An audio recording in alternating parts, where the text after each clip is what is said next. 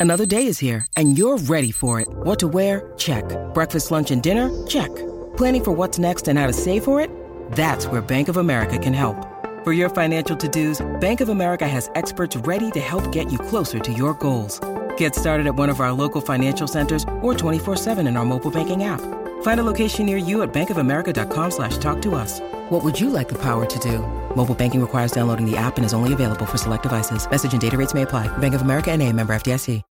When you need mealtime inspiration, it's worth shopping Kroger, where you'll find over 30,000 mouthwatering choices that excite your inner foodie. And no matter what tasty choice you make, you'll enjoy our everyday low prices, plus extra ways to save, like digital coupons worth over $600 each week. You can also save up to $1 off per gallon at the pump with fuel points. More savings and more inspiring flavors make shopping Kroger worth it every time. Kroger, fresh for everyone. Fuel restrictions apply.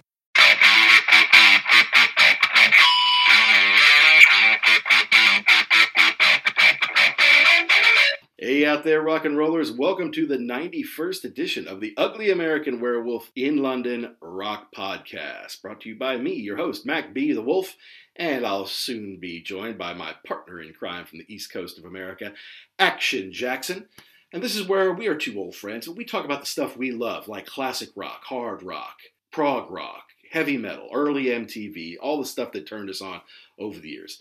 And as an expat living in London, I've had the opportunity to explore bands that we knew growing up, but also bands that maybe made it big over here in England, but didn't do as well in America. And we try to bring you some of the dichotomy of that and how that works.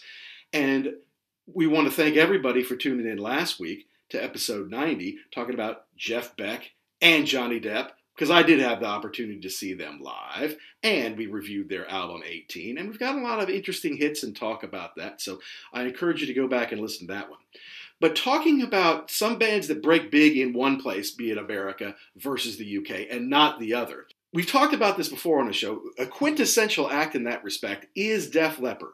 From Sheffield, born out of the 70s, big into things like The Sweet, Mott the Hoople, a little bit of David Bowie, a little bit of Led Zeppelin, certainly from Steve Clark, their old guitar player.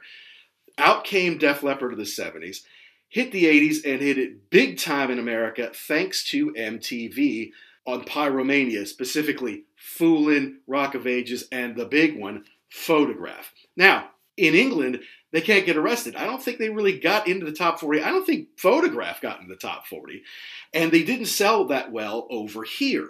So it was just odd to me that that happened. Like, they're good looking. They have great hits. The sound is perfect for the 80s. And they have these great videos. Now, you only saw videos really in England if they hit the top 40. And if they didn't hit the top 40, then you didn't. So they kind of missed out on MTV and the importance of MTV in our lives as Americans.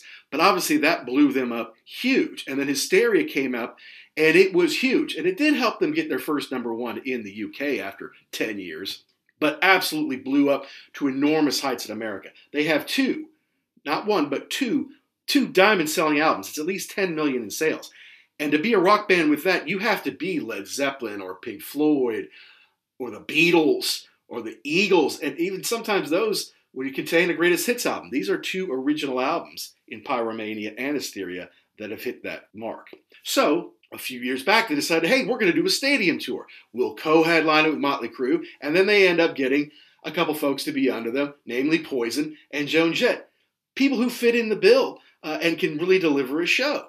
Then, of course, COVID hits. They have to postpone it not one year, but two years, until finally taking place this year in 2022. Well, Def Leppard did not let the grass grow under their feet.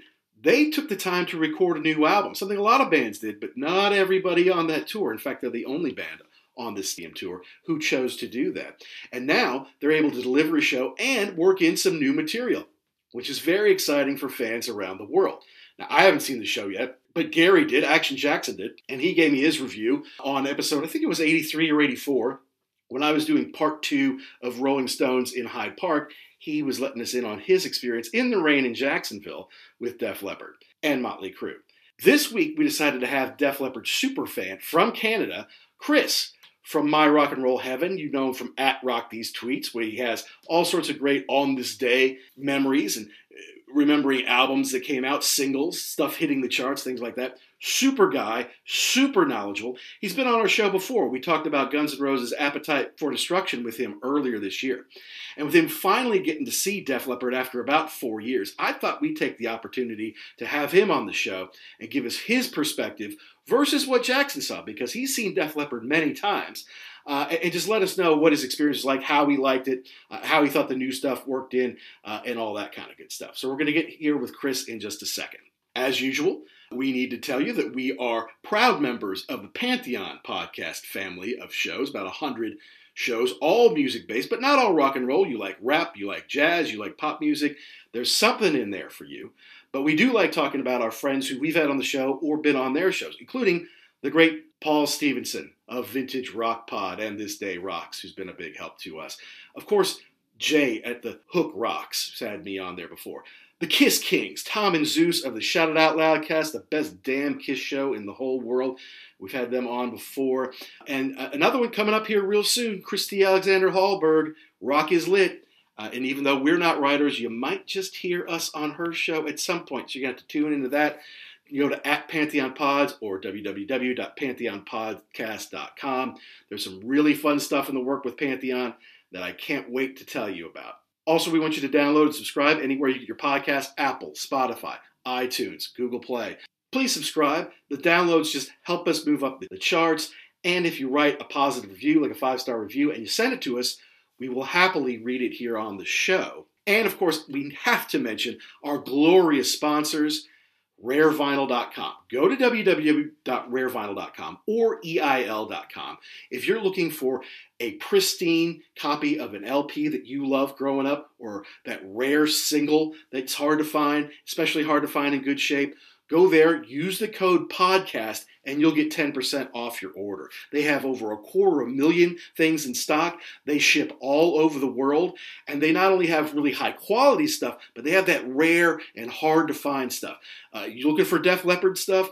I guarantee you can find some really cool stuff at rarevinyl.com. And again, use the code podcast. You'll receive 10% off not only your first order, but all orders going forward. So, with that, let's get into it. We're going to talk to our buddy Chris from Canada, talk about Def Leppard at the stadium tour in Toronto, right here on The Wolf.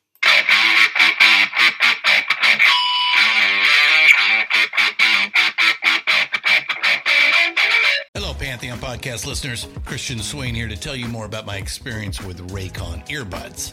Our family now has three pairs of Raycon earbuds around the house, and my wife just grabbed a pair of the Headphone Pros to replace some headphones from a company that was double the price. And yes, she loves them. Now, if you haven't pulled the trigger on a pair of Raycons, or even if you have, but you're in the market for another pair because they're just that good, well, now is the time to check them out because they just launched their upgraded model of the best selling everyday earbuds. With Raycon's upgraded everyday earbuds, now you also get active noise cancellation, ergonomic design, and multi point connectivity that lets you pair with two devices at once. New quick charge function, three customizable sound styles, plus awareness mode. Available in a variety of vibrant new colors to complement any and all skin tones. I even have a pair of earbuds in a cool green color. I have tried just about every earbud known to humankind, and these Raycons are fantastic.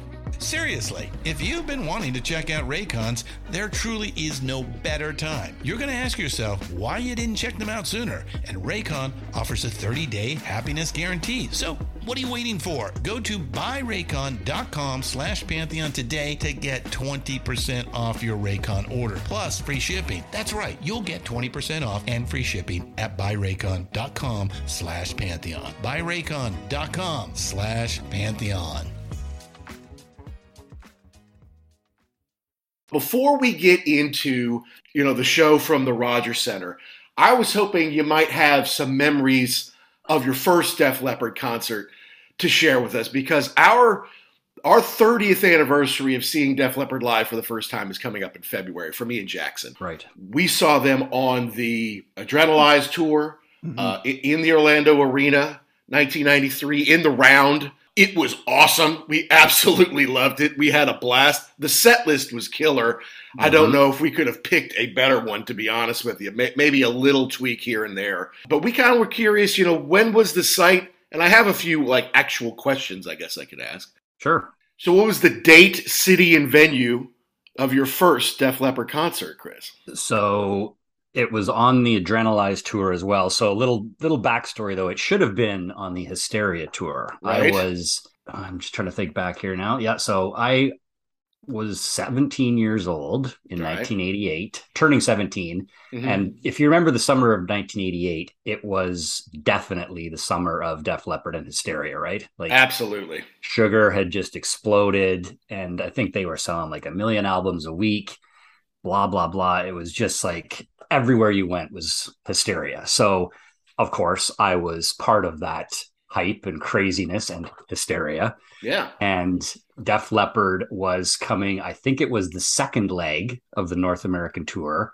They were coming to Toronto, Okay. and I begged and begged and begged my parents, uh, please, can we go? Like, I lived, uh, I think I've told you guys this before. I lived in a smaller Northern Ontario town north of Toronto, and, Mhm. you know, going down to the big city was a big deal back then, right? Like, you Oh, didn't right. go often. I wasn't about to go by myself. My parents weren't going to let me. So I had begged and begged and begged, please, can we get a ticket? Can we go? I'll just go by myself. You can sit outside and wait, like, whatever Sure. Whatever it takes. whatever it takes to get there. And it just didn't happen. And I, I remember being like so devastated that I couldn't go see this band that was now my favorite band that was coming to town. I had seen, you know, obviously the music videos of their, especially Pour Some Sugar on Me, the live in the, and Yeah. I'm like, oh my God, the stage, this, It's amazing. I gotta go. And so it didn't happen, you know, devastated.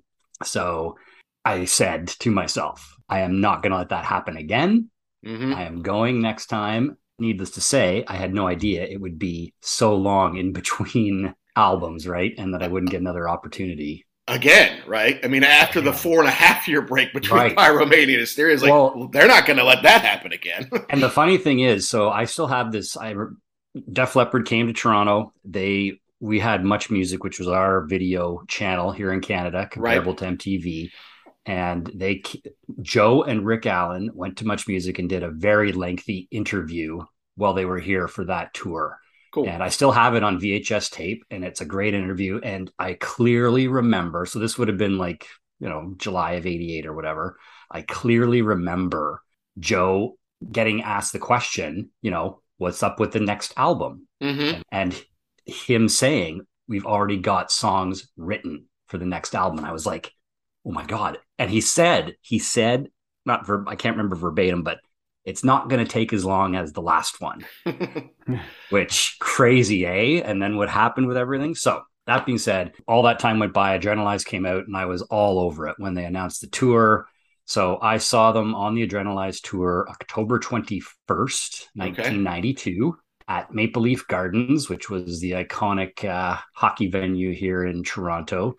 Um, in the round, obviously, as you mentioned, I was so happy that they were going to be in the round again. I knew they weren't doing all their shows on the Adrenalize tour in the round, depending on the venue sure, right. hmm and the actually the other tour the other show they did in toronto later was at one end but this was maple leaf gardens in the round and the other really cool thing was no opening band it was billed an evening with def leppard That's right. right. I'm pretty sure that was the same for us, wasn't it, Jackson? Yeah, I don't remember there being an opening act for that. And I Yeah. remember the ticket too, an evening with Def Yeah. Leppard. Yeah, so that's cool. Yeah. yeah so i've still got the ticket that's up behind me framed on the wall back here uh still have my tour program still have the Adrenalized tie-dye t-shirt Nice. um got everything from it but that was so that was my my first show so the 30th anniversary for me coming up october 21st 1992 maple leaf gardens was a great venue i had decent seats um not floors but just first kind of section on the rails around the boards where the Oh. boards would have been that's nice because no one's in front of you, you know? right Yeah. right That's Yeah. nice. there were no and there were no boards, right? Because everything was underneath, if I remember correctly. Yeah. Yeah. Because we got you were talking about they they didn't do the in the round for every show. We went and saw Metallica on the Black Album tour in a venue that was so small they didn't do the in the round. And I remember thinking, well, this is kind of I'm a little bit cheese. I mean, I'm happy that we're here, but I'm kind of a little bit upset because the the round, just them walking all over the place and engaging the whole crowd 360 was really cool to see. And Yeah. Rick's drum kit that would move around and go up and down, and that was pretty awesome too. Yeah, I think that was probably. I'm just think, thinking back now too, because I obviously the hype and my anticipation around it was massive because of being such a fan of the band, and I loved Adrenalize, still do. But that was also my first. I'd been to other shows in my hometown, Okay. but my that was my first show in a venue of that size with a band of that stature Ah, gotcha. right Mhm. um, i had seen smaller shows you know 5000 people smaller theater shows um, but that was my first kind of venture to the big city to a proper like major band with a major show so it was all of that excitement rolled up into oh my god this is probably going to be the greatest experience of my life And you haven't missed the Toronto show since, right? Uh, here and there. Um, I've seen almost every tour. I, I was trying to remember actually for today because I was thinking back. I don't have all of my ticket stubs because of that, there was that period in the mid 2005 to 2015 where you, they you started to do the electronic ticket. Right. So I was doing that, kicking myself now because I reverted back to getting the paper ticket for a while. But um, I think this this most recent show would be number 15, I believe, for Def Leppard overall. That's good. That's awesome. Yeah. That's higher than me for everything. I Rush, your compatriots, uh, is twelve. I've seen them twelve Right. times. Not not going to see them anymore. Uh, so so No. that's as high as it goes. So uh, fifteen on one band is pretty solid, man. Yeah, yeah, and I think I the one tour that I know I missed, I didn't catch uh Euphoria. I didn't catch that one, but there are a couple there are a couple other ones that I saw them twice on because the cool thing about Def Leppard always tours Canada fairly extensively. Okay. Um, I don't know if you've heard Joe. Actually, Joe just mentioned it even in the last stadium tour behind the scenes video that Canada is their biggest market per capita. I would of- buy that. I, I would buy that. Yeah, yeah, Yeah. because because So they- huge rock fans there, and it's not totally populous, and it, you can go quintuple platinum in Canada. Yeah, Yeah. absolutely. and even they so as i said they've they've always done extensive tours so being where i am in southern ontario you know they will hit i could actually literally go to three within a five hour round trip like ottawa toronto hamilton boom boom boom boom you could do them back to back to back nights if you really wanted to which i've done in a couple uh, a couple cases so just quickly i've had the the pleasure of seeing them in a small venue as well um, on the slang tour which we know all what happened with slang, right? Oh, yeah. things kind of, you know, at that era of the the band and what was going on in the music scene, you know, they weren't playing the big venues. So I actually saw them in a little town up near my hometown called Sudbury in a small, like three thousand seater arena. I don't know. They must have been throwing darts at a map because like, why would you ever come here? right. but that was like that was that's a whole other concert story entirely because that was like a religious experience going to that and getting to actually see them up close but yeah Right. so i've been lucky in that i've been able to see them you know numerous times over the years and as joe says you know there will be a next time so i'm looking forward to when they come back probably in the next two years Well, that's cool, you know, and and of course our buddy Neil from Def Leppard Pod has Slang Part One out right now. Uh, his Point, his yep. latest one, which I know, yeah, it's it was a controversial one, right? It, it was Mhm. were you trying to be grunge? Were you just trying to sound different? And I think it's one that's also aged well yes uh, because it was met with a lot of uh, this isn't Def Leppard uh, at the time. But if you give it, you know, listens plus you age, you change, you grow up, and you hear different things, and now you hear. You know what? I can see what they were doing on that a little bit more now, um, and it's okay to, to change and evolve. I, I really don't like people who don't let bands grow. I mean, I understand it's a balance, right? It's got to sound like you, but as an artist, you've got to do something new. You've got to push the envelope a little bit. Not to mention, maybe try to get something on the radio, which means you've got to kind of know what's going on in the trends of the day. So it's it's a tightrope act. There's no doubt about it. definitely Uh, also, their intention was to put out an album two years after Hysteria, right? Because Hysteria took so Correct. long and was so expensive. They they kind of had plans to put Retroactive out in 1989, but then Hysteria did so darn well that they didn't have to anymore, you know, because it was they needed to sell like five or six million copies just to break even, something crazy like that. Like correct that's probably not going to happen. So we'll save this retroactive thing to kind of because because we already got the songs right. All we have to do is just put it out uh, and recoup more money that way. But uh, right but that's neither here nor there. This is Neil from Def Leppard, and you're listening to the Ugly American Werewolf in London Rock Podcast. All right, let's let's get into August eighth at the uh, at the Rogers Center, which is is that is that new? Is that a new arena that they built for the NBA and new Leafs uh, thing, or is that just they they kind of renamed the old Leaf Center and, and rebranded it and maybe built in some some skyboxes and stuff in it? Right. So Rogers Center is they they renamed it. So originally this venue, so this is a stadium. This is a baseball stadium. Oh, it's where the Blue Jays play. Yeah, correct. Yes, um, so Dome. this is Yeah. it was originally called Sky Dome. Gotcha. So this is a massive stadium, and it's it is now actually shockingly, I think it's the third oldest or fourth oldest stadium in in Major League Baseball. It was built, I think it was opened in 1989 or 1990. Uh, the world's first retractable roof Right, state of the art. You know. Right. So so that's the venue. Um I have seen shows there in the past as far back as 1991 actually. Uh no, sorry, 1990. Yeah, around 1992 actually. It's it's a good venue but it's not great for sound like a lot of the stadiums, right? Are Okay. um, the acoustics are not fantastic, but this uh, so this show was the first in Canada for the stadium tour, um, and the first in a building with a roof. So all of the shows to this point, and to Jackson, your point with waiting out the rain, we didn't have to deal with weather issues, which I'm glad because there was a chance of rain the day of the show, so I knew the roof would be closed which I was pleased about because it also then meant that we were going to be able to get all of the bands kind of full lighting, right? With Oh, okay. so because so Def Leppard was um they had they obviously switch each night with Crue about who closes. So Crue was closing the stadium show tour for me, which I was like, ah, I, I had hoped it would be Def Leppard, but at any rate, the good thing was with the roof closed and it being dark, you know, Def Leppard being on earlier, you got the full experience of the full stage video show.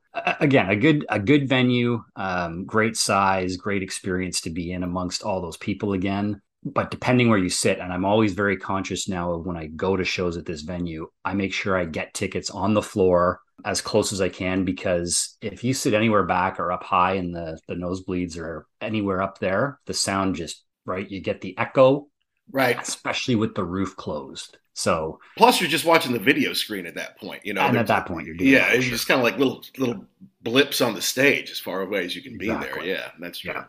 So it's a good venue, and like I said, I've seen many shows there over the years, and I was excited um, because I think I told you guys I had initially when this tour was announced, I immediately bought tickets for New York City, Right.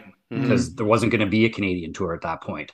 So thanks to COVID, and then then trying to ex- you know decide to extend this tour to other countries and Canada first, I wasn't able to go to the New York City show, which fell apart unfortunately. But as soon as they had announced Toronto last year, I bought seats for Toronto too. So I was like, I am covering all my bases. Sweet. I am hitting this show in multiple venues, hopefully, but happy still that I was able to get to the Toronto show um, and not, unfortunately, not the New York show. But No, I understand. And we we kind of had grand designs. Maybe we we Jackson I had a big dream to have you and Neil and me come down to Jacksonville during Fourth of July for the stadium tour, right? Because we could stay at my dad's beach place. We could show Neil what American Fourth of July really looks like. You know, I could see Def Leppard for the first time in 30 years. Really, and then I'm like, I can't come in. I can't tell my wife I'm flying to America just to see Def Leppard and Motley Crue. She's gonna, she's gonna kill me. You know. Uh, Not to mention this whole moving, moving across the continent thing is kind of you know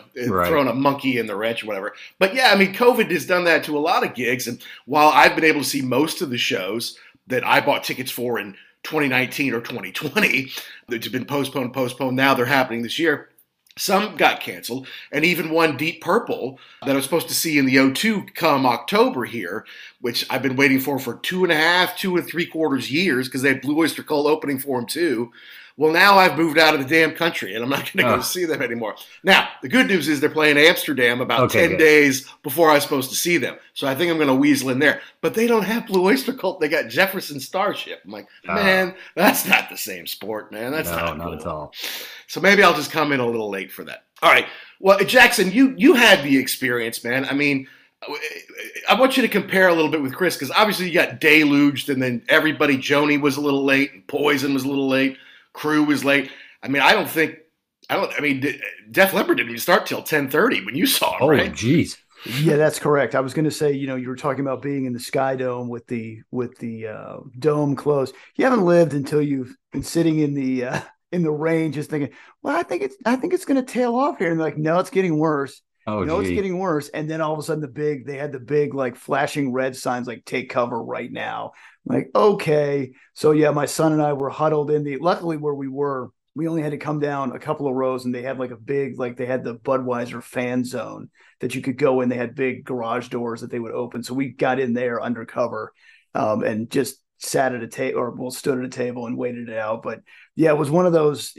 I think people have been waiting so long by that point to see this show that nobody was leaving. Everybody was crowded in. There wasn't anybody that, that it didn't look like anybody was leaving. So that was um, it became kind of a communal experience. And then you know they flashed up the sign. Okay, it's you can go back to your seats now, and it was still pouring rain. I'm like, eh, maybe I'll give it another minute or so.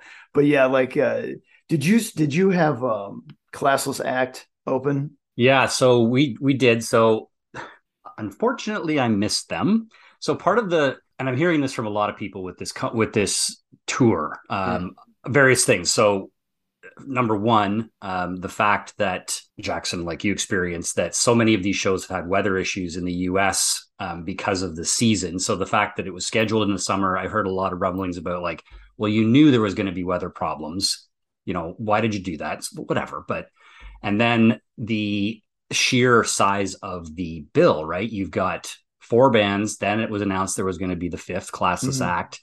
And so many of these shows happening. So my show was on a Monday. I don't know when yours was, but I, there was no way I was going to be able to get down into the city on Monday, a work day Oh. with Mm. traffic Mm-hmm. for classless act at 3.30 in the afternoon.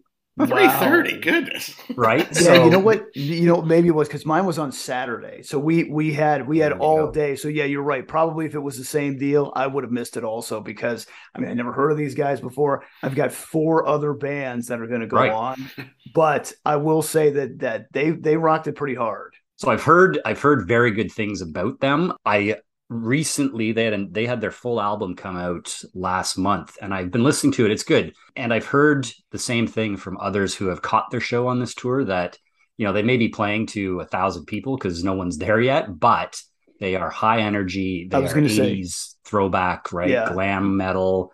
You know, they've got a connection with. Vince. They got the Yeah. connection with Bob Rock. You wouldn't know that from how they were playing. You would have thought the place was packed. They were they were happy to be there.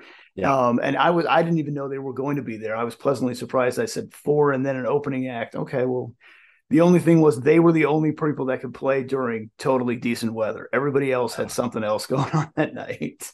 Yeah, it's interesting because I I knew they were opening um, the show because they had done this throughout the U.S. on a number of the dates. But it's funny because I was checking. I wasn't sure whether they were going to be on the Canadian shows, and I was checking up until that day, and I still hadn't gotten any announcement whether or not Classless Act was going to actually be opening the show in Toronto. And Mhm. I finally got an email that afternoon on the Monday saying, yes, Classless Act is on it. I think it was 3.30, Joan Jett 4.30, whatever it was. And I was like, oh, well, that ain't going to happen. And traffic was just so brutal getting downtown that uh, I even missed a portion of Joan Jett's set, which was disappointing. I'm sorry to hear that. And that, before we got into Def Leppard, I kind of wanted to hear what you thought about the the two big acts, you know, that came on before them in Joan Jett and Poison. Because Yeah. I, I got to say, I'm not. I, I- I'm I'm not a huge fan of either one. I, I would say uh, Joan I, I like, but I just kind of know a couple of her hits. Poison, I'm on kind of the other side of. Like I generally speaking don't like them. Oh, interesting. But I have respect for them, and certainly for Bret Michaels, because as a front man, he knows what his job is, Yep. uh, and he delivers very well. You know, and Yes. and I, you know, he, they deserve respect. Just because I don't like them, I think they're cheesy. I think they're made for girls. And, and, and this is 1988. Do you like Def Leppard or Poison? I'm always going to go Def Leppard. You know, do you like Bon Jovi or Poison? Do you like Cinderella or Poison? Everything's tougher than Poison, if you ask me. But that said, they're of a genre. They have tons of fans. You know, uh, and, and I think they fit in well on this tour. You know, coming ahead of of Motley and, and Def Leppard. So I was just kind of curious what your experience with those first two were. So again, going back to the anticipation for this tour, when I bought these tickets and when it was announced um, way back in 2019 in December, just a little background about these bands and my history with them. So I have seen all four of these bands before, including Joan Jett um, once, but I have seen Poison, Crue, and Def Leppard all multiple times.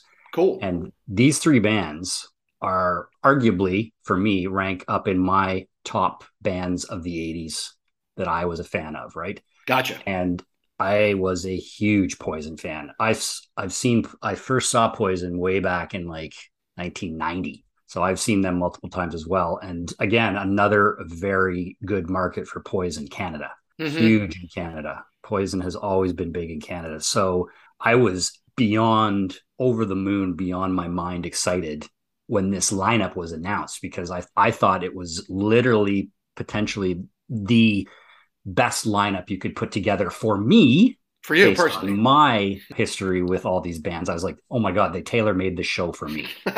This is, this is beyond exciting. So I got to go. So, anyways, I was really excited to see all of them. Joan Jett, unfortunately, I probably I was just looking at her set list and I was like, man, I wish I would have left the house an hour and a half earlier because her set list was excellent and man, she can still belt them out. she can, She- can't you?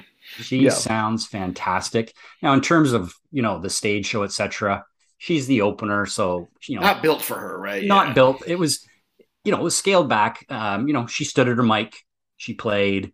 There wasn't a lot going on up there, but there didn't have to be because she's such a great performer, musician, singer. She's got a great band now, and she played. I think probably the perfect set list for her for the fans that were there. Right, all of the Yeah. hits, like all of I the would- hits. yeah. I would agree with that. There, there were. I don't know all of Joan Jett's songs, but I knew most of what she played. They were her hits. Uh, you're right. She didn't. The stage was a little static. There wasn't a lot going on. Now, when I saw her, it was still raining pretty bad, but she she toughed it out. You'd have never known that from the way that she played. She there wasn't any kind of complaining from her or the, anybody on the stage. She went out there and rocked it. And there were a lot of people who it looked like they were there to see her because they were out in the rain dancing around. It was really cool to see that. Um, yeah, and she she is a rock star, just a just a badass Definitely. rocker chick. Genuine Um, She still looks great too, right? Like she's still got the look. Yep, yep. She looks like she looks like she could still kick your ass pretty Yes. easily. So yeah, kudos to her. And the, you know, like you said, the band is great also. Yeah, and the uh it's interesting you say about like people there to see her. There were definitely people at the Toronto show there to see Joan Jett.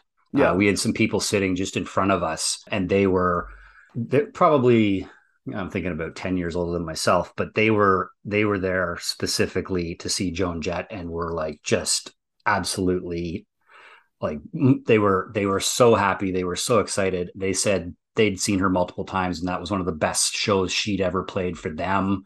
Uh, just in terms of her sound and all the rest of it. You know, at that point in the day, you know, she was done by just after five, I guess. She played about what, 45 minutes, Mhm. 50 minutes, um, but crammed in a ton of songs. Like a lot of her songs were shorter to begin with, Right. but she crammed in a lot into her set, jam packed, and really a crowd pleaser. There was probably, I'm going to say the place was half full At that um, point, okay. Okay. At that point, so there were. This was a, pretty sure it was sold out. I think it was forty three thousand was the final number, but it was about half full, and uh, she did not disappoint. You would have thought by the the crowd reaction and the the roar that it was the full house for sure. It was. I was actually a little bit pleasantly surprised for her because, uh, as I said, I've seen her before and she's great. I'm not the biggest Joan Jett fan, but I have, you know, her big albums from the 80s, Sure. records and everything.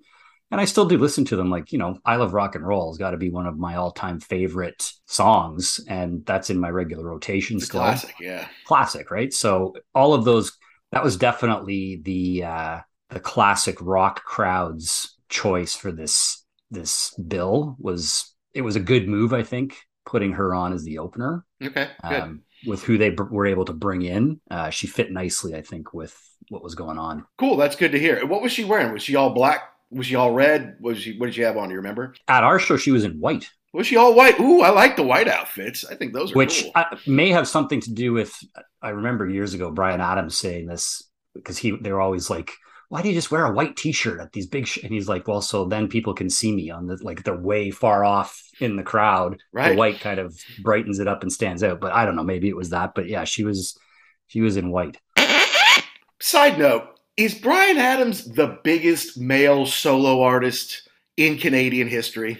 oh by far Easily, without a doubt. yeah not even not even close And he's and he's rock royalty, obviously. Yeah. yes Yeah. absolutely yeah because uh, obviously I follow you on my rock and roll heaven tweets and, and you know all sorts of anniversaries and stuff like that, and you never seem to miss a Uh, a, a Bryan Adams one. I'm like, well, that makes sense. Chris is Canadian, and Bryan Adams is a yeah Canadian all-time superstar. favorite artist of mine so the good news is he's coming and doing a massive canadian tour this fall so i'll be there for that as well All right, cuts like a knife, man. It's the summer of 22. All right. Well, Hi, guys. This is Chris Slade, drummer of AC/DC and many others. And you're listening to the ugly, I mean, really ugly, werewolf in London.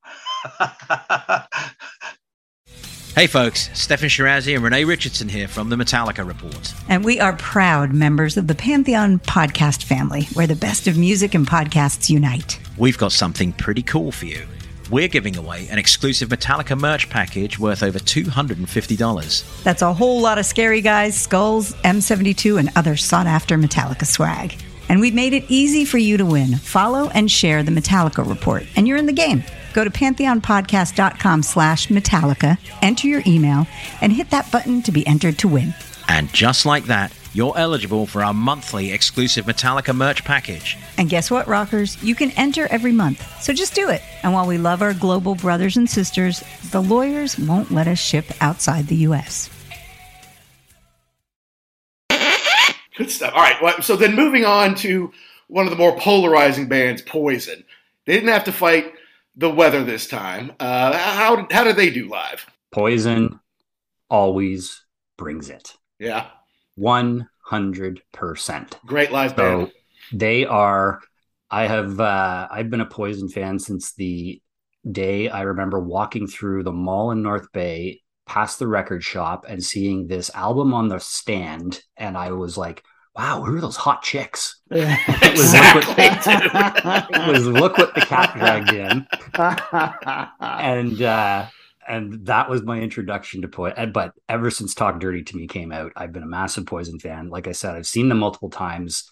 They are, you know, I and I get where you were going with, you know, they're not everybody's cup of tea. Mhm. Um, but for me, at that time in my life, were such a fun, energetic band with great music to listen to, and their live shows are always, always top notch because of the showmanship. Not the greatest musicians, let's be honest, um, but they are absolutely, in my opinion, one of the best live bands you'll see in terms of having fun. If you just want to go to a concert and have a ton of fun, Poison is got to be right up there for me with with all of the best bands in terms of show, putting on a show. Yeah, I was gonna say I would, I would agree with that, and I was ninety nine percent sure we were not going to see them because, Oh, geez. the- well, the night that the the night that we were going to see them, the day before he was Bret Michaels was in the hospital. Oh, right, right. He had COVID, and so I said, well, I guess they'll just, especially with the rain now, I guess they'll just cut it down to three, and then we'll, you know, we'll we'll go from there. Setting the stage up, but and I didn't really know what was going on because it all kind of looked the same when they were moving stuff on and off because there weren't any banners or anything like that. And then they Right. just said, ladies and gentlemen, poison. And they went on. I said, wow, this is unexpected. And you're right. I they just kicked ass. I didn't think they would. I, I was not a huge fan of them. There were a lot of poison T-shirts Yep. in the parking lot and in the stadium, so there were a lot of people there to see them. And yeah, it- like you were saying, Bret Michaels, he knows what to do. He knows how to work the crowd. He was so appreciative, and even the band was like, "Hey, we got to give this guy a hand." He was in the hospital 24 hours ago. He Yeah. came out to see you. I said on our show during every rose, it was raining and it started to rain again. And he was like, Oh, the hell with this. And he grabbed the mic and he walked out to the front, getting wet with everybody else and just Nice. Just knew how to work the crowd. Yeah, Poison is one of those bands that even if you're, you know, I'm proud to say I'm a big Poison fan, Mhm. um, but even if you're not a Poison fan, I think you still have an appreciation. Like every right? Every rose has its thorn, right? Like Right.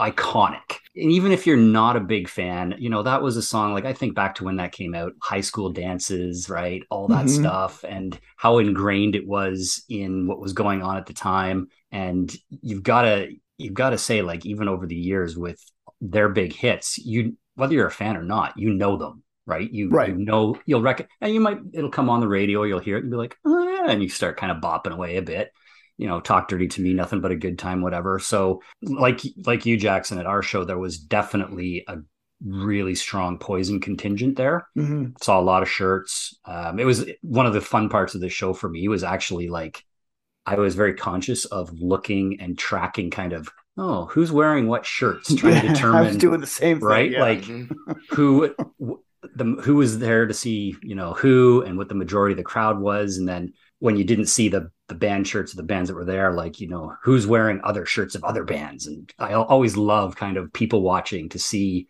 you know what's going on because you when you're going to a show like this you're putting a, a lot of thought into the shirt you're wearing to go to the Sure. show right so you're also getting a big diverse crowd, so you're getting a Right. lot of different people coming in for it. Yeah. Exactly, exactly. So there were a lot of poison shirts there, and they came out. Man, I think Jackson at our show, they got their their opening reception, roar of the crowd rivaled the headliners for sure when they kicked it. Like, look what the cat dragged in, kicked in, and Bret came flying out like he was Mhm. shot out of a cannon, and just uh, you could feel the energy in the building, just like. "Bah."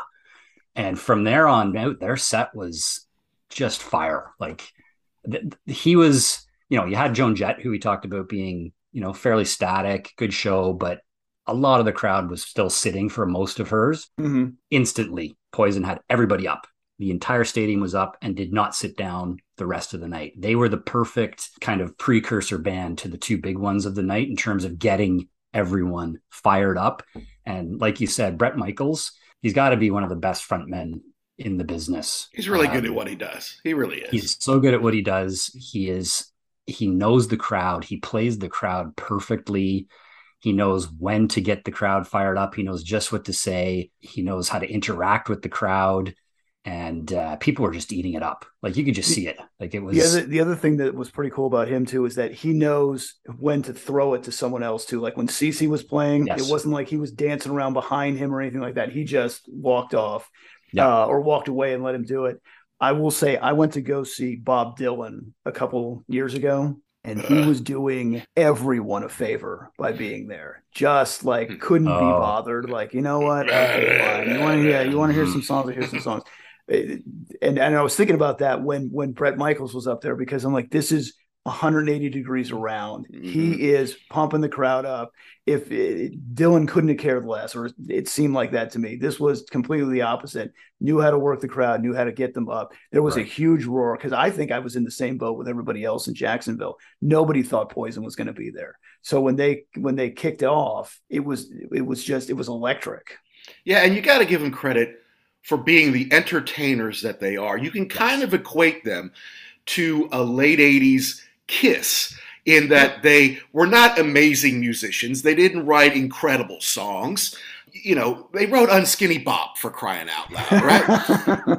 you were bopping your head. I was unskinny bopping my head, you know. Uh, but you know, eh, they go out and they deliver it, you know, and and and they put on a big show. And there's pyro, and they do they did makeup for their day. It was a little different than Sure, Kiss's yeah. makeup, but makeup for their day. I remember a couple buddies of mine in high school went to see them. Uh, they got like last minute tickets, and I think Warrant were, were opening for them, you know. And Warrant w- were the kind of the same way. They would dance. They had choreographed kind of moves on stage. They filmed the Ride the Wind video that that night, and they oh, swear cool. to me if you slow down the Ride the Wind video, you can see us in the Ride the Wind video. I I, I haven't had that much free time the last thirty five years to do that, but I'll just take their their word for it. But if you want, like you say, entertainment, you want a live show. Poison are, are kind of the real deal. They might have been a little cheesy to me. They might not have had all the greatest songs, but they deliver live. Like that's their gig, and Yeah. they don't mess that up. Well, and the fact that they, the other thing too about this whole tour is, you know, Def Leppard's the only one with new music. All these bands, like Poison, hasn't had a new album out in years and years and years, Right. and knows that, and is happy to be that act that is, you know, the legacy act that's going out there to play the greatest hits. and that fits them well. Bret Michaels does his solo thing and they get Poison together for the big shows. But again, it's just they're one of those bands that can do that. They don't need to really you know what actually I'm a big Poison fan, but I don't really care to hear a new Poison album, right? I, I, I, really don't care. And I'm with you there. It's just I don't want to hear the old ones either, right?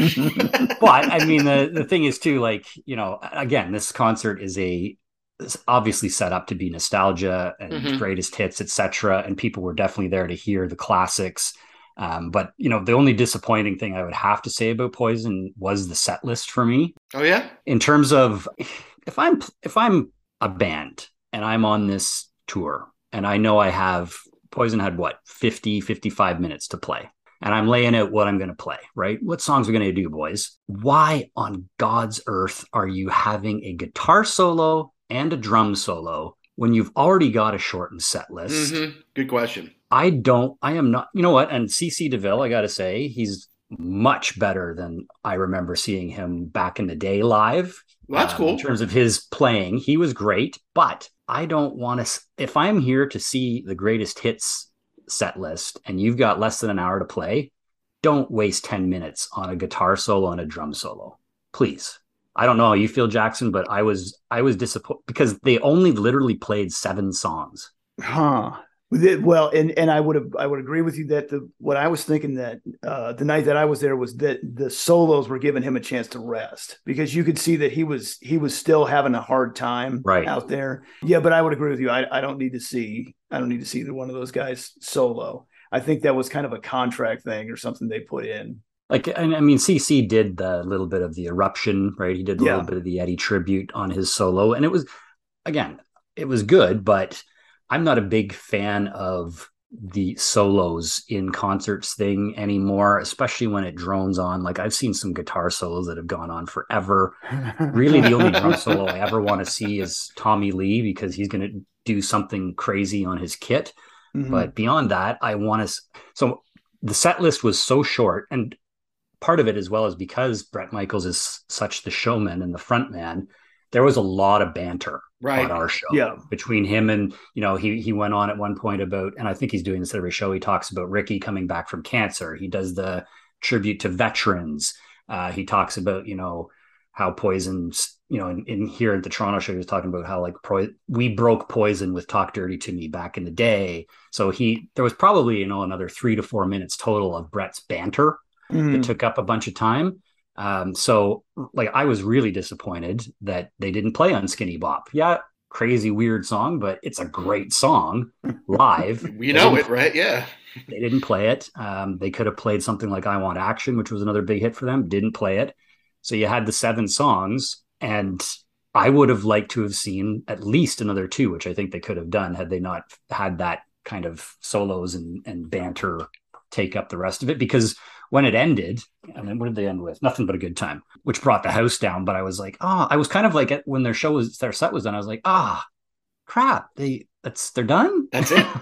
well, and I thought part of it too might have been for my show. It could have been uh, the rain that they just cut it down. I didn't know it was that short everywhere. Yeah, you know what? It was funny because when I got home, I I was reading, I was online, and I was reading some reviews of. I wanted to see what other people had thought of Poison, because I'm I'm getting a lot of a sense across just in general that a lot of people are saying Poison is stealing this tour, that their oh. performance is stealing the show. And I was like, oh, I'm going to.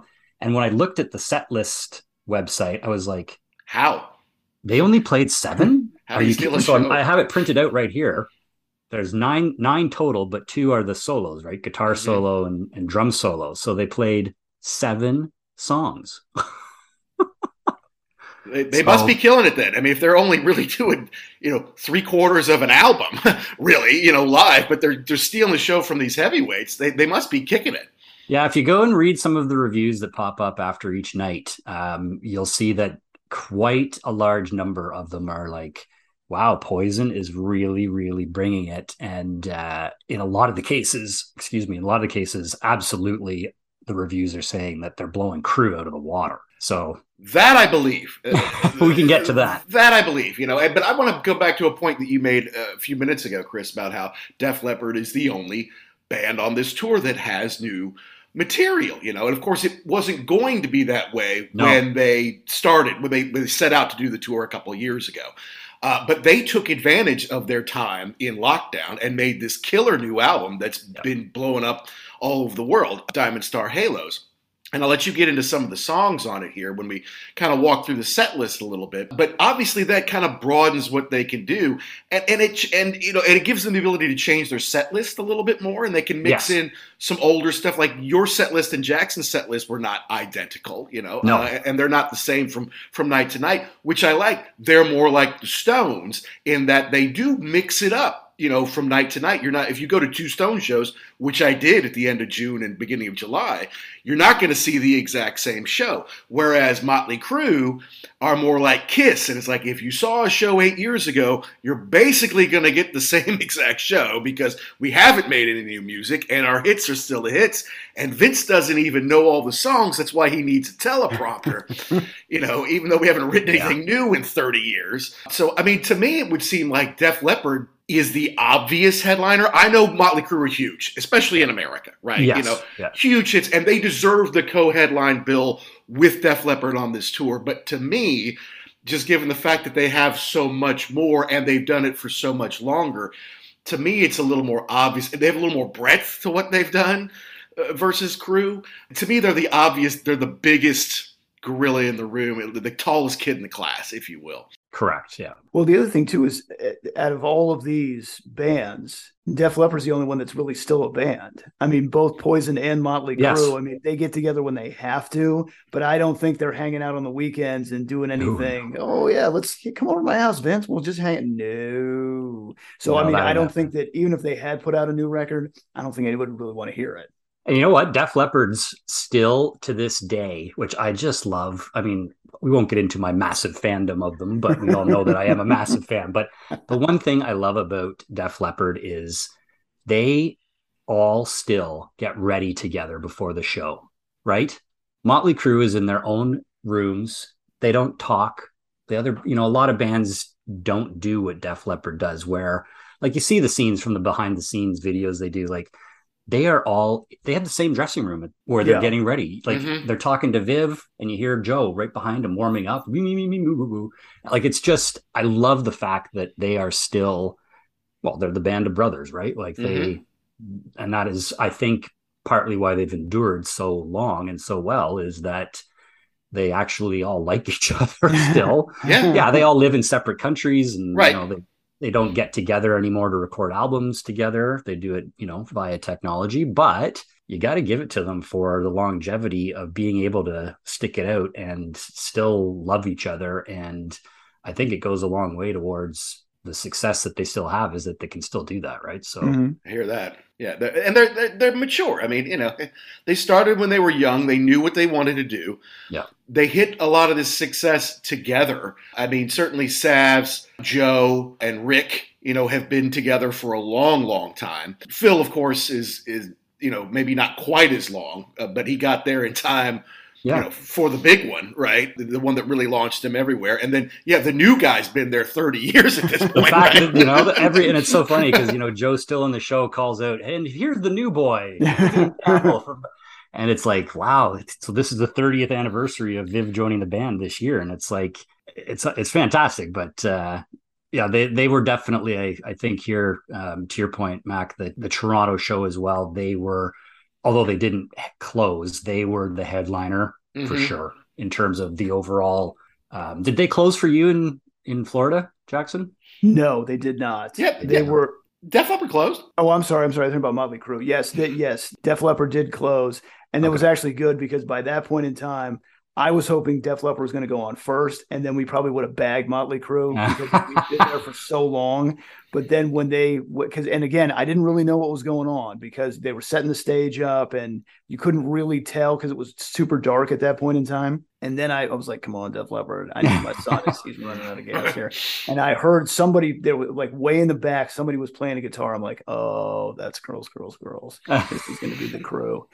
well, I guess we're in here for the long haul. So, I mean, he was a trooper, um, but I'm I'm really glad that that Def Leppard closed because it, it was strange to me because th- there was nothing at the beginning of the Motley Crue set. There was really nothing. They would they were people just setting up a stage, and then boom, they went on. They had a little bit of a uh, like um, some kind of news report about how there's Yes, a hurricane yeah. coming, and it's the Hurricane Motley Crue. But when Def Leppard, they had the whole Diamond Star Halos things up. There was a countdown. like, you knew what Countdown. was happening. That countdown was awesome because you're like, "Oh, here we go! Oh, it's three more minutes, two more minutes." So that was, I think, they were a lot more polished for their their kind of part of the concert. But uh, to my son's credit, we did stay till the bitter end because I'm like, we we we paid for this. We're in this all the way. Good. And then so at the beginning of the show, Classless Act said, "Oh, hey, by the way, we're playing at the warehouse or somewhere at midnight. If you bring your ticket, you get in for free." Oh, that's great. we walked out of the stadium at 11:47, and I said to my son, "We got time to go to the other show." He's like, "You gotta be." Kidding." And I was like, honestly, at this point in time, I'm kind of half kidding. Like, if he would have said okay, Wow, we good would for have you. see. Yeah, because I was pumped by that point in time. But yeah, he was he was just gassed out. So I, I'm glad that it worked out that way because because to me, Def Leppard was the is the headliner, and I'm glad they played last. So tell us about that, Chris. I mean, uh, it's all right. Poison's done. Great buzz. The crowd loved it. They're jazzed now, right? Everyone's psyched for a rock and roll show at this point. All 43,000 people are getting in there. You did have the countdown at yours as well, right? Oh, yes. Yeah. That's cool. So, so you knew it was coming. You could time your bathroom break or going to get a beer or whatever. At this age, we need to do.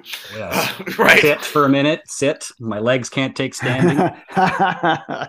Yeah, that's that's the problem Jackson and I are going to have when we get together. I got to sit sometime during the show. Oh, Jackson's man. like, "You stand through the whole show. This is a rock and roll show." I'm like, "Dude, I'm 50. I'm overweight. Just give me a few minutes, right? There's got to be a ballad in here somewhere." I stood for five hours, man, and I felt it the next day. Yeah. All right, so let's walk through it a little bit. They start with "Take What You Want," which I think is the way they they start most of the shows. Yeah. Yes. Yeah. So the anticipation for me at this point, so Def Leppard was up next for me, um, and Crue was closing here in Toronto. So the anticipation for me was, I gotta say, this is probably in terms of level of anticipation for me up near the top ever in terms of a show because I had not. This is now the longest gap I've had between see, seeing Def Leppard, right, because of COVID. So I last saw Mhm. them in the summer of 2018 when I did the meet and greet when they were playing with Journey at the same venue, actually. Cool. So it has been over four years. And so I was beyond psyched. Then throw in the fact that we had just been rocked to hell and back by Poison. So I was pumped.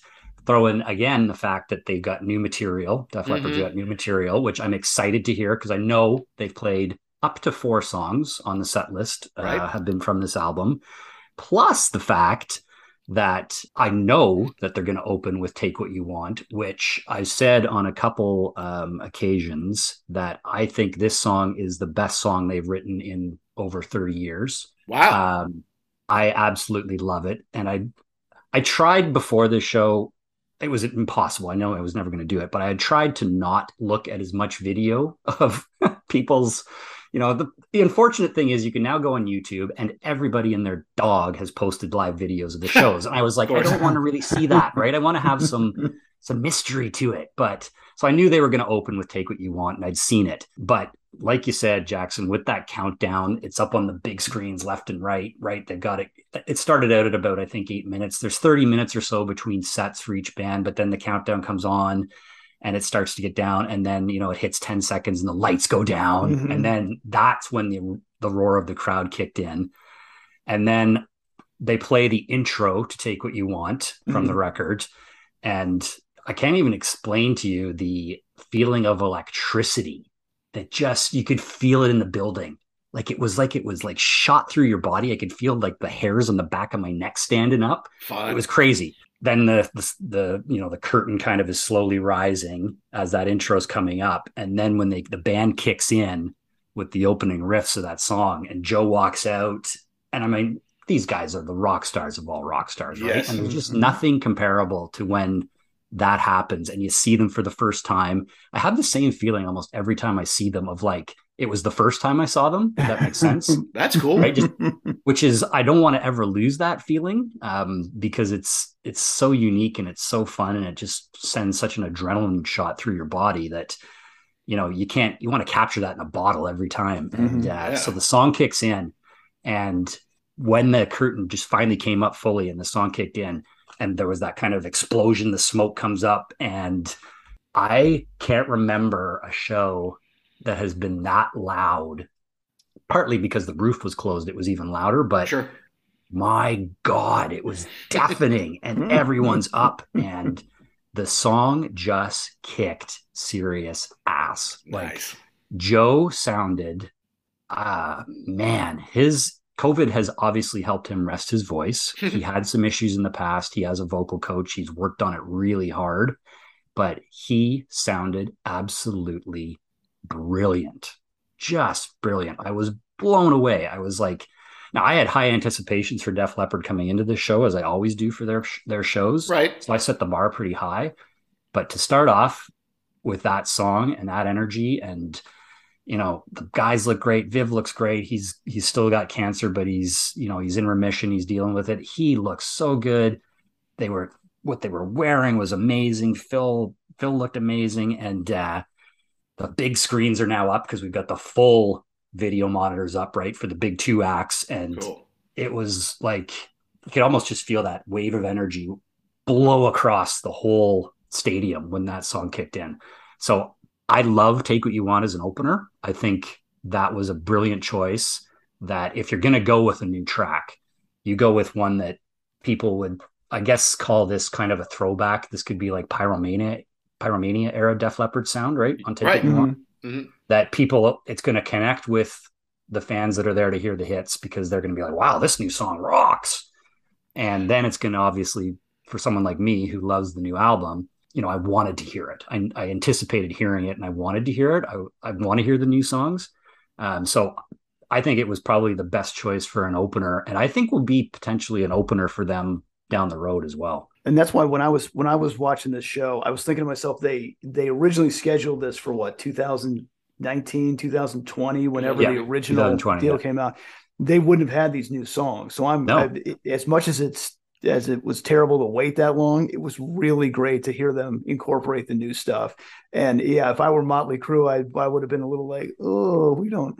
We don't have anything. Wait, we got that dirt song from the movie that we can put. Okay, with yeah. But Nick Nikki's already said, I don't know if you saw it out there. He was kind of half joking around saying, you know, we're gonna have to like somebody's gonna have to bump Def Leppard off Yeah, somehow because saw they're uh, They're right. killing it. Yeah, they're doing awesome.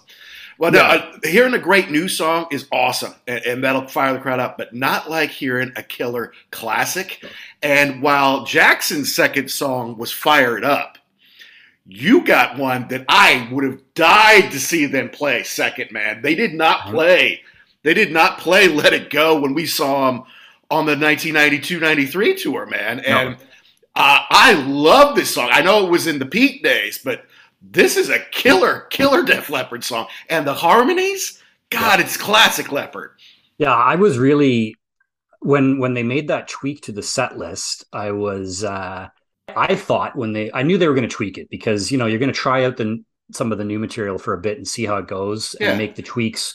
You know, we'll talk about it later, but with the acoustic set too, I knew they were going to tweak it. I was expecting to see something like "Let's Get Rocked" go back into the set. I was because they they don't. Let's be honest, they don't pay a lot of homage to the early days in their shows normally, right? They really don't anymore. No. No, but whoever, you know, whenever they were looking at what they were going to replace Fired Up with, brilliant move on their part to follow up Take What You Want with a real barn burner like Let It Go. I oh think man, the the the one two punch of that just set the whole place up for an absolute party, right? Because there was there were some guys sitting over beside me who I was talking to earlier in the night who were again probably six or seven years older than me, and were like we were talking about Def Leppard set lists that they tend to play a lot of you know it's Hysteria, Pyromania. They throw in a little bit of other stuff from later years, and they ignore the first two albums. And those guys were kind of really disappointed because we had the little fun debate about like they were like, oh, High and Dry is by far their best album ever, and everything after that isn't the same. And so those guys, I looked at them when they when Let It Go came on, and they were like, yeah, so Yeah, brilliant move because uh, it was a it was a perfect follow up to Take What You Want, and when that the end Take What You Want and the the guitar of Let It Go kicks in, oh, perfection. Oh god, I love it. The riff is so hot, man. And like I said, that's where the Def Leppard sound more than Hello America, certainly from the early days. That the the harmonies, the backing vocals all coming together. That's quintessential Leppard, as far as I'm concerned. That's where it comes from. Yeah. All right. Well, we can't. We may not be able to go through every song No, we don't in great detail because no. Jackson's got a hard stop at nine here. Yeah. But, but then you know they get into a, a little bit of a run of some classics here. Animal, Foolin', my favorite off Hysteria, Armageddon. It. Oh, so good. So good live. Any of these stand out to you? Anything special going on on those? You know what? I I think it was continuing through that that flow of songs. Um, Animals an all time favorite of mine. Foolin' over the years, I've kind of come to be like, it's a great song, but um, it's one for me that I could. Again, I've seen them so many times, and they've played it every time I've seen them. There are certain songs they play every time. Foolin' for me was never a massive favorite from Pyromania, but it, it's it's a great live track. It was well done. Armageddon, it for me is always a favorite live and is probably to this day one of my top five Def Leppard songs. And they killed it on that song. You know, Viv always they? starts it off, and you know Joe calls him out as the new boy, as I said. Um, so by this point in the set list, you know the crowd is just. I'm looking around, and this this is just like absolutely awesome. Like everybody is just so into it, and um, I think you know the choices for the songs to this point are probably make the most sense and are the perfect songs for what everybody wants to hear. So I was really pleased. Like you can't you can't go wrong with those first five songs at all. No, it's huge. You know, and I loved. I mean, look, you talk about '88. I remember watching MTV. I could time it every night between 10:30 and 11. I, I think it was every single night for weeks. They played Armageddon it between 10:30 and 11 for whatever reason. It was just popular. It was before some show came on at 11 because MTV used to run videos and a couple of shows. Now it's no videos in all shows. But and I don't know. I just I remember the girls in the video from McNichols Arena in Denver. I'm like, oh God, would you look at this foxy girls at the Def Leppard show? I got to start going to some concerts, man. yeah, you know? exactly right. And and it's the harmonies in that are great. And it's the same, you know, at, at Jackson's show and a lot of them. And then they get into Kick, which, which was the first single. And I want to hear what you think about that because I remember when it came out, you and Neil, especially Neil, was all over this. Like, oh, have you heard the new? You know how awesome it is. What'd you think about this one live? I really enjoyed it. I've I've liked the song since the first time I heard it, and I knew they were going to play it, of course, um, because I think it's. I think they wrote this one specifically as, you know, we want a stadium rocker. We want a. It's a sing along. Um, it's a crowd pleaser. It sounded really, really good vocally for Joe. It's a good song for him to sing in terms of his where he's at with his register, etc.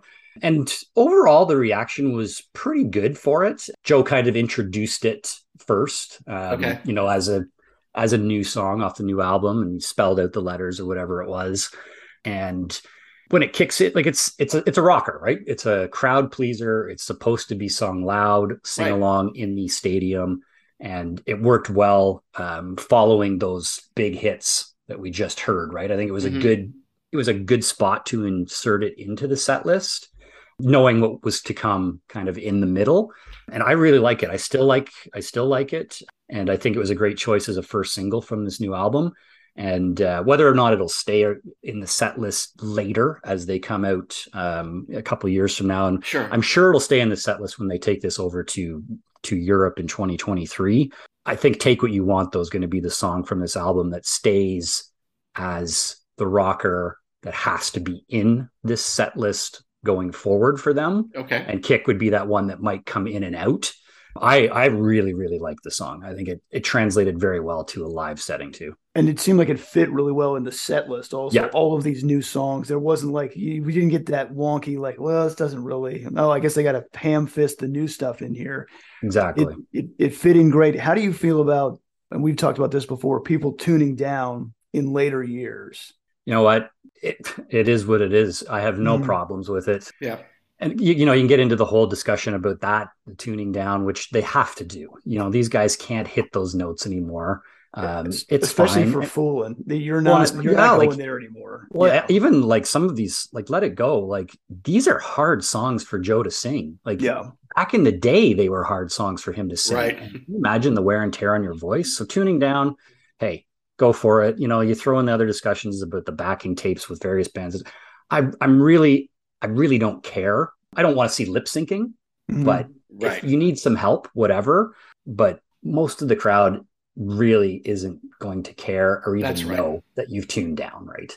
I'd rather hear you sing Yeah. and not struggle to hit these Yeah. notes that you can't anymore. But hey, it's in the original key. Uh, okay. Yeah.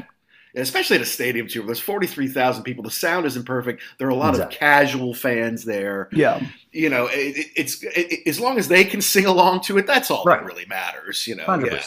Yeah, and then they had the big, the big hit. Really, I mean, it's hard for me to call Love Bites their big hit because they're such a rock band, and this is a slowdown, right? But Yeah, they're only no- number one, right? yeah, that's right, and was huge in England too, where they don't get that much love. But that, I mean, you got to. I mean, after those six songs, you got to bring it down a little bit, right? A little bit, yeah.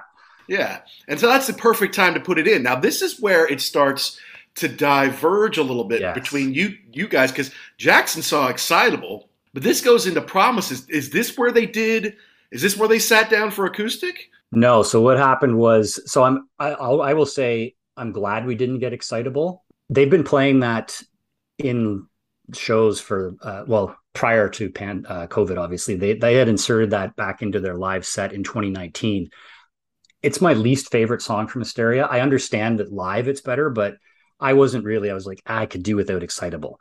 So things start to diverge here between the two set lists, like you said. So we got Love Bites, great, always good live. Bring it down a bit, people love it. They do a beautiful job of playing it live. Um, there's a lot going on in that song, right? And they do a they do a great job of um, playing that song.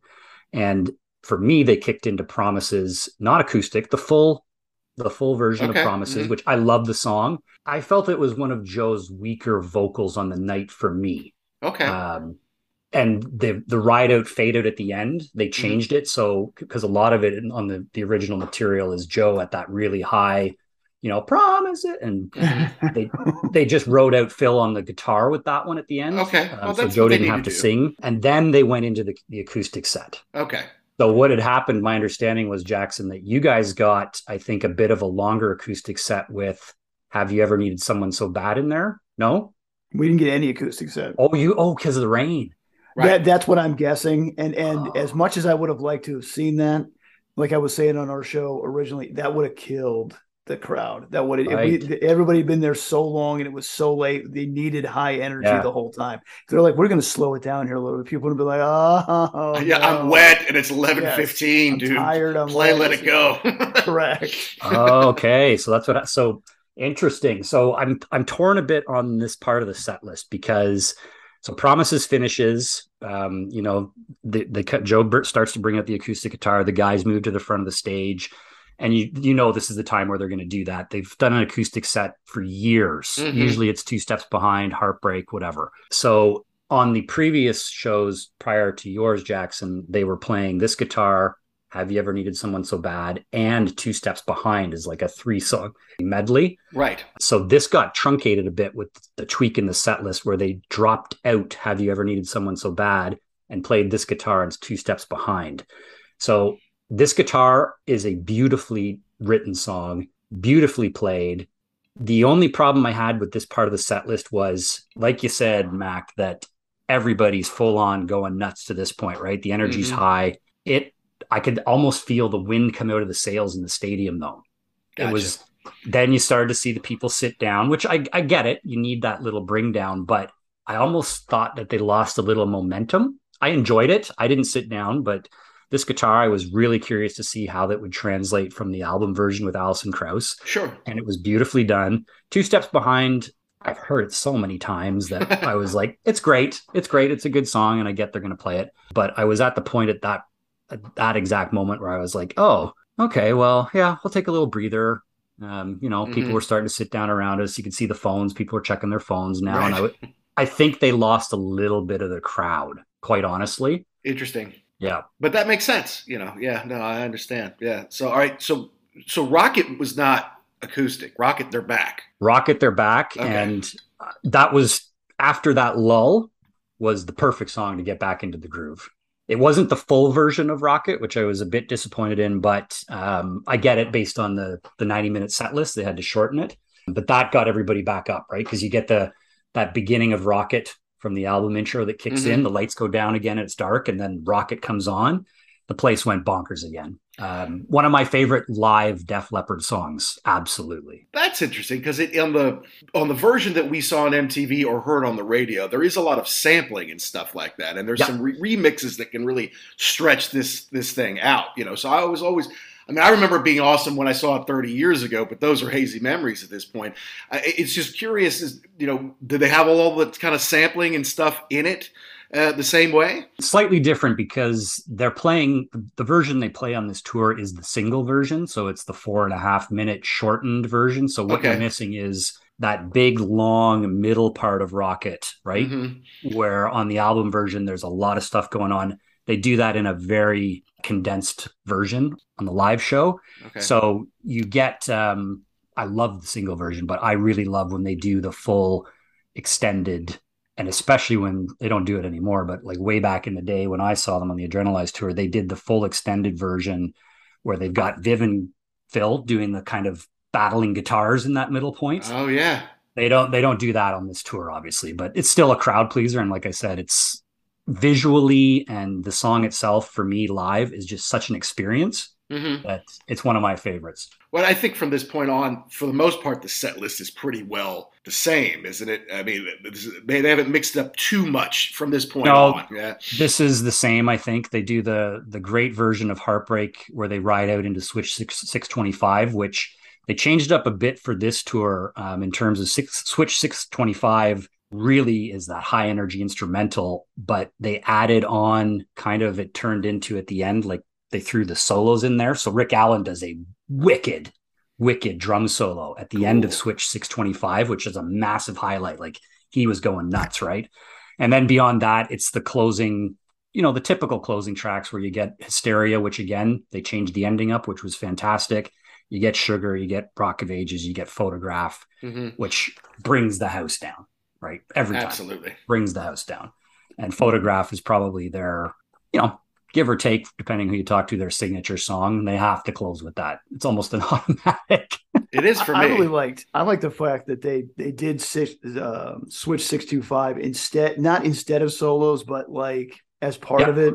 And it was cool because uh, you know Viv and uh, and Phil are standing at the front of the at the front, the very edge of the the stage, and they go into it, and you know gives Joe a break, yeah. and then into the Rick Allen drums, which is you know you want to see that, but like you said, you don't want to see twenty minutes of it. Exactly. You definitely want to see him do his thing back there. And you know what? That always brings up Rick gets such a huge, huge response from the crowd every time, right? yeah. And again, like you said, he doesn't do extended drum solos. They don't, but to have him kind of be featured at that mm-hmm. point, I think is always a highlight. Um, you know, just with what he's been.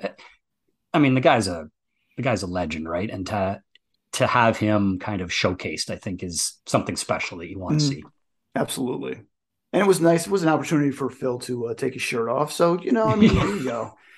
there you go. You knew that was coming. If I was Phil, I wouldn't even own shirts, man. I Exactly, would, right? I would walk around with my shirt off all the time, man. No, you wouldn't. You'd own one shirt when you go into the bank. And they say, There so you you, go. have to put, all right. And then as soon as you get out, wham, Sure. right off again. I'd, I'd have someone to go in the bank for me. if I was Phil Collen, I wouldn't leave my house in the Hollywood Hills or Malibu or wherever it is. He has that mansion of his. Exactly. Um, that's cool. No, I mean, look, I love bringing on the heartbreak. All those that they they end with sugar. Look, you can't. It's not like they're never gonna. If they only played three songs, one of them would be sugar, well, it has to be. right? It has to be in North America. It- one And of I them would have to be photograph, right? You know. So I'm like, yeah, play those absolutely. Absolutely. Yeah, you know, and Hysteria is still a great song. It's it's kind of a mid tempo. It's a rocker, but it's not a fast one.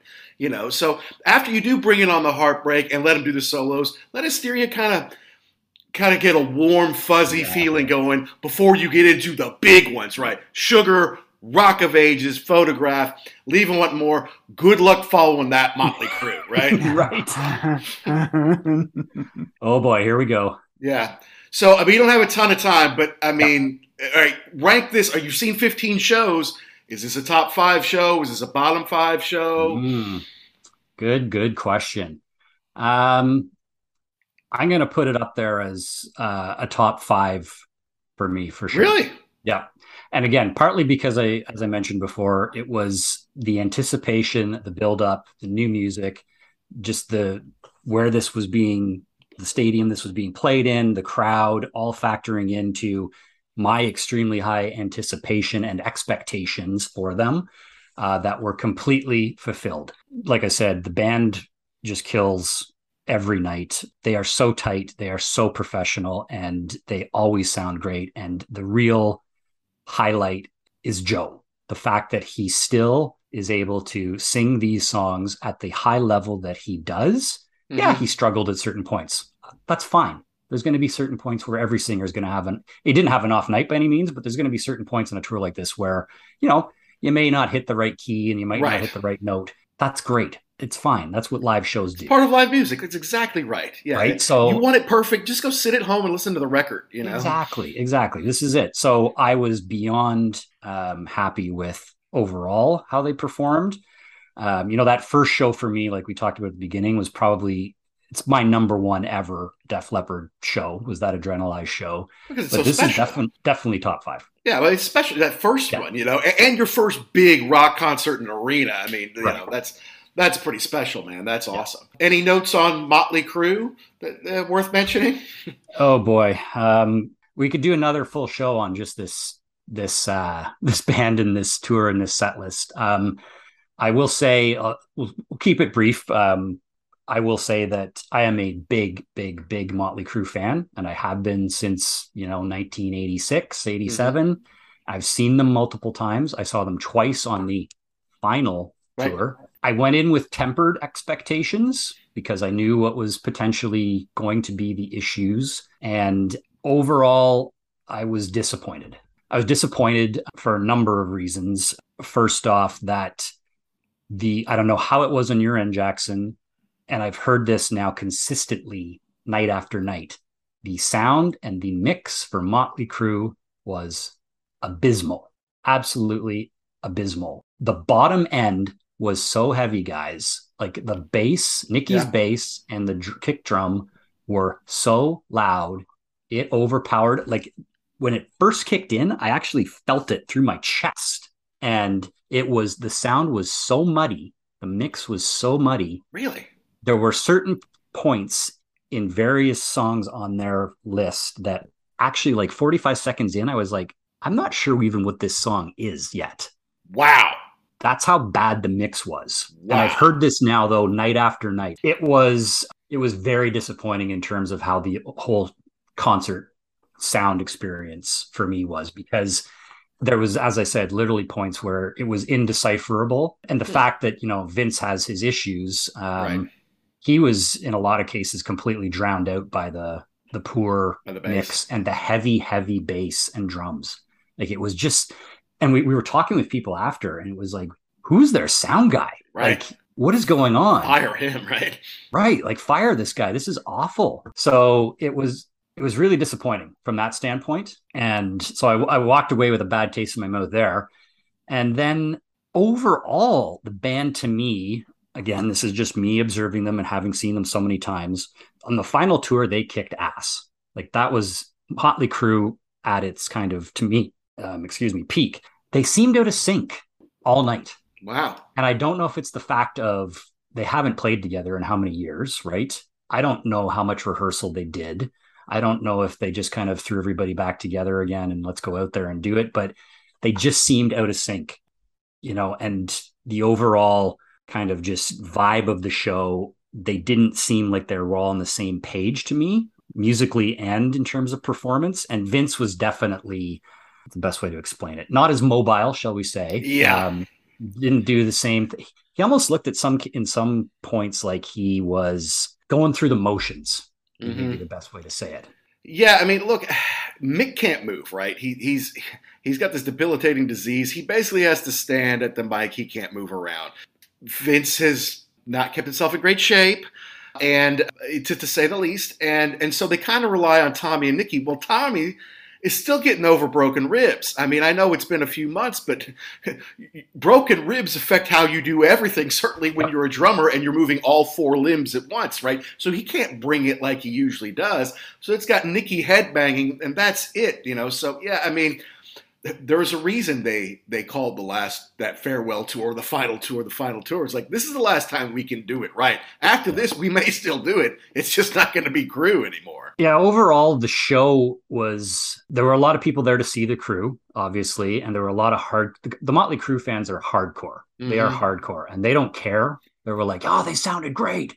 Vince was awesome and I was like, that's that's cool. I'm glad you enjoyed it. Um, for me, again, like I said, it was a letdown. The show itself, like the stage show, was very elaborate. They had that really cool intro where they did the fake news report. They kicked in with Wild Side, and you know the place went nuts. And they had the dancing girls, the nasty habits, and there was a lot going on visually, which I think was intentional to distract, obviously, away from some of the issues that Vince has because they were, you know, the backing vocals. You've heard of you know the tracks they potentially use which whatever right. if you use them fine to prop vince up that's great so there was a lot going on visually which worked i think for the most part but mm-hmm.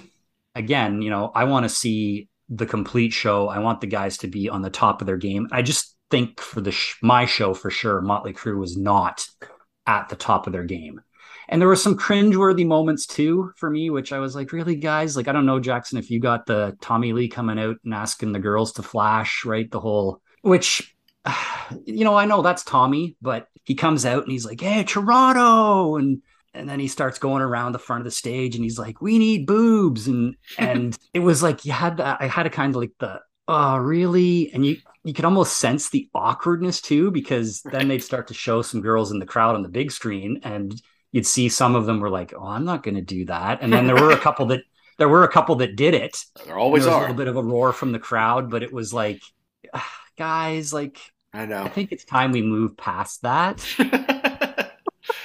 I'm with you there. Yeah, in the days of the Me Too movement, a 60 year old tattooed guy coming out, let's see some boobs. Uh, yeah, uh, all right, I know we're coming to the end here, man. So you want to tell people where they can find you and what you're up to? I, I, loved you on the Groove. Is it the Groove Council that I heard you on with Jay? Yeah. So the Hook Rocks. Yeah, we've I've done some stuff with uh, Jay Scott on the Hook Rocks. Great, and I know you did as well. Great guy, great podcast, and I'll be uh, back on with Jay at some point in the near future. Cool. You guys can always find me on social media. Uh, my rock and roll heaven at Rock These Tweets. Also on Instagram, same handle. Mm-hmm. And uh, I'm going to be doing an episode with uh, Neil from Def Leppard Pod later today as well. So we'll be discussing some similar stuff.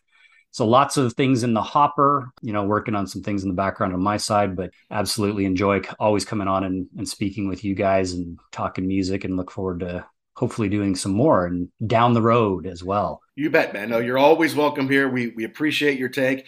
And hey, by the way, if you've got if you I mean, I know your Def Leppard collection is massive, but if you need something that's hard to find in great condition, go to rarevinyl.com, use that podcast code, man. It'll Absolutely. save you 10% off. I hope you feel better, man. I hope you get all that stuff out of your system and you get to to go see some more concerts here this fall and uh yeah, if you ever need anything, let us know, man. We you're the best, man. We'll have you on anytime. So I'm actually off to see Duran Duran on Monday. Oh, sweet! You're gonna love it, dude. Is, is Chic opening for him? Yes. Yes, dude. Oh, Taking the family. The three of us are going. You're gonna love it. Uh, we I saw him. I took the eight year old to to Hyde Park uh, to see him in July. It was it was great. That's awesome, man. We're looking forward to it. Awesome, dude. Well, hey, have fun send me some pictures, man. And hey, look, stay in touch. We really appreciate you coming on. Yep. Thanks for having me, guys. Appreciate it. Hey, take care, guys. See you, bud. Bye bye.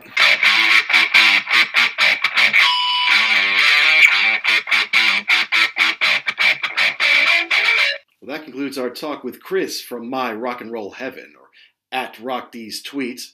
Great guy and a huge Def Leppard fan who's been to see them 15 times over 30 years knows them in and out. And it's just one of those things I'm happy about. When you hear a legacy act like Def Leppard is coming out with new material, not everybody's going to be excited about that. But I know someone who was, and that's Chris. Not to mention our buddy Neil from Def Leppard Pod. And, and Chris has actually just recorded with Neil uh, a new episode uh, that I think is out now, as this one is out. So you should definitely check out at Def Leppard Pod to not only you should know Neil's show. If you listen to this show, you should certainly be listening to Def Leppard Pod. But Chris has been a guest with Neil several times, and they're talking about some of the same things. Although Neil has special questions that only super Def Leppard fans like he and Chris uh, would be diving into. But we really appreciate him coming up and, and showing some of the contrast between the show that Jackson saw in Jacksonville. Obviously, the rain affected a lot of that set, and Jackson didn't get to see the whole thing. And there's a difference between Motley Crue going on first and Def Leppard going on first on that tour. But I think overall the tour has been very successful. And for a super fan like Chris, you know that's a dream come true to be able to see them after waiting for years and being able to hear this killer new album. For me, I love Def Leppard and all, but if they didn't play anything new, I would probably be okay with that. If they just went high and dry, Pyromania, Hysteria, maybe a little bit from the next couple albums or so. I'd be good with that, you know, but they are a working band. They're still awesome live. And like Chris said, they're still buddies. They all still hang out together. They like being together. They've kept themselves in great shape. They always dress like rock stars. They look the part. They play the part. They're the real deal. And so I'm happy that Jackson got to see them. I'm happy that Chris got to see them. And I hope he's feeling better. Uh, he was feeling ill in the days after the show. And uh, of course, we wanted to have him on as soon as we could, just so everything would still be fresh in his mind. But we appreciate him being a real trooper coming on the show and sharing his memories with us. So, as usual, folks, we want to know did we get something right? Did we get something wrong? Did we miss the point? Did we leave out your favorite part? You got to let us know. You can DM us at ugly underscore werewolf or at actionjack72. We've also got an email, uglyamericanwerewolf at gmail.com, where you can let us know which bands, albums, concerts, DVDs, which rock properties you'd like for us to review. And of course, we are proud to be a part of the Pantheon Podcast Network, a family of about 100 different podcasts out there with something for everybody. You like old school rap, you like top 40, you like classic rock like us, you like jazz. There's something in there for you. And of course, we have some friends we've worked on that before. And we've got some special fun stuff, thanks to Pantheon, in the works that we can't wait to tell you about. Uh, and so you'll have to stay tuned for all that. Now, next week, we are going to talk about an album that is 50 years old, or it's about to be, and that's Foxtrot by Genesis. Anyone who listens to our show know that Jackson and I have been going through a bit of a prog phase, especially me, these last seven or eight years. I did have a chance to see one of the last two Genesis concerts ever at the O2 in London. And of course, not only got to see Steve Hackett play live, but we had Steve Hackett on our show on episode number 87, talking about his Seconds Out tour and the upcoming Foxtrot at 50 tour. Plus, he has his Seconds Out Live, Genesis Revisited, and more coming out on September 2nd, which includes part of Foxtrot, especially the 24 minute epic Supper's Ready. So we're talking about Foxtrot as it turns 50, kind of dive in deep to it. Also, kind of give a little bit of Steve's reflections and what he told us uh, about that album when he was on with us. So please tune in for that. Please download and subscribe wherever you get your podcast, be it Apple, iTunes, Spotify, Good Pods, Google Play anywhere you get your podcast. And if you're thinking about it, guys, hey, do us a favor, give us a positive review. It just helps us find more rock and roll fans like you. So until next time, all you rock and rollers all around the world, be cool and stay safe.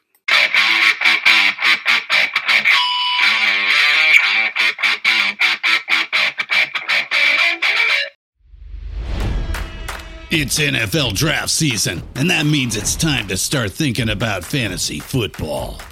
FantasyPoints.com features industry leading experts and prognosticators using proprietary hand charted data to help you score more fantasy points. FantasyPoints.com is the place to go for whatever kind of fantasy football you play. Whether you play fantasy football, daily fantasy sports, or do a little bit of everything, Fantasy Points has the meticulously researched content to guide you to victory. And why wait for the fall? Fantasy Points also covers the new spring football league, the UFL. Join the guru, John Hansen, Scott Barrett, Joe Dolan, and other massive names in the fantasy football universe with an exclusive offer. Use code Pantheon for 15% off any fantasy points package, including the all in package, with access to every article, tool, and data nugget that Fantasy Points has to offer. That's fantasypoints.com and code Pantheon for 15% off at Fantasy Points. Fantasypoints.com. Code Pantheon. Score more fantasy points.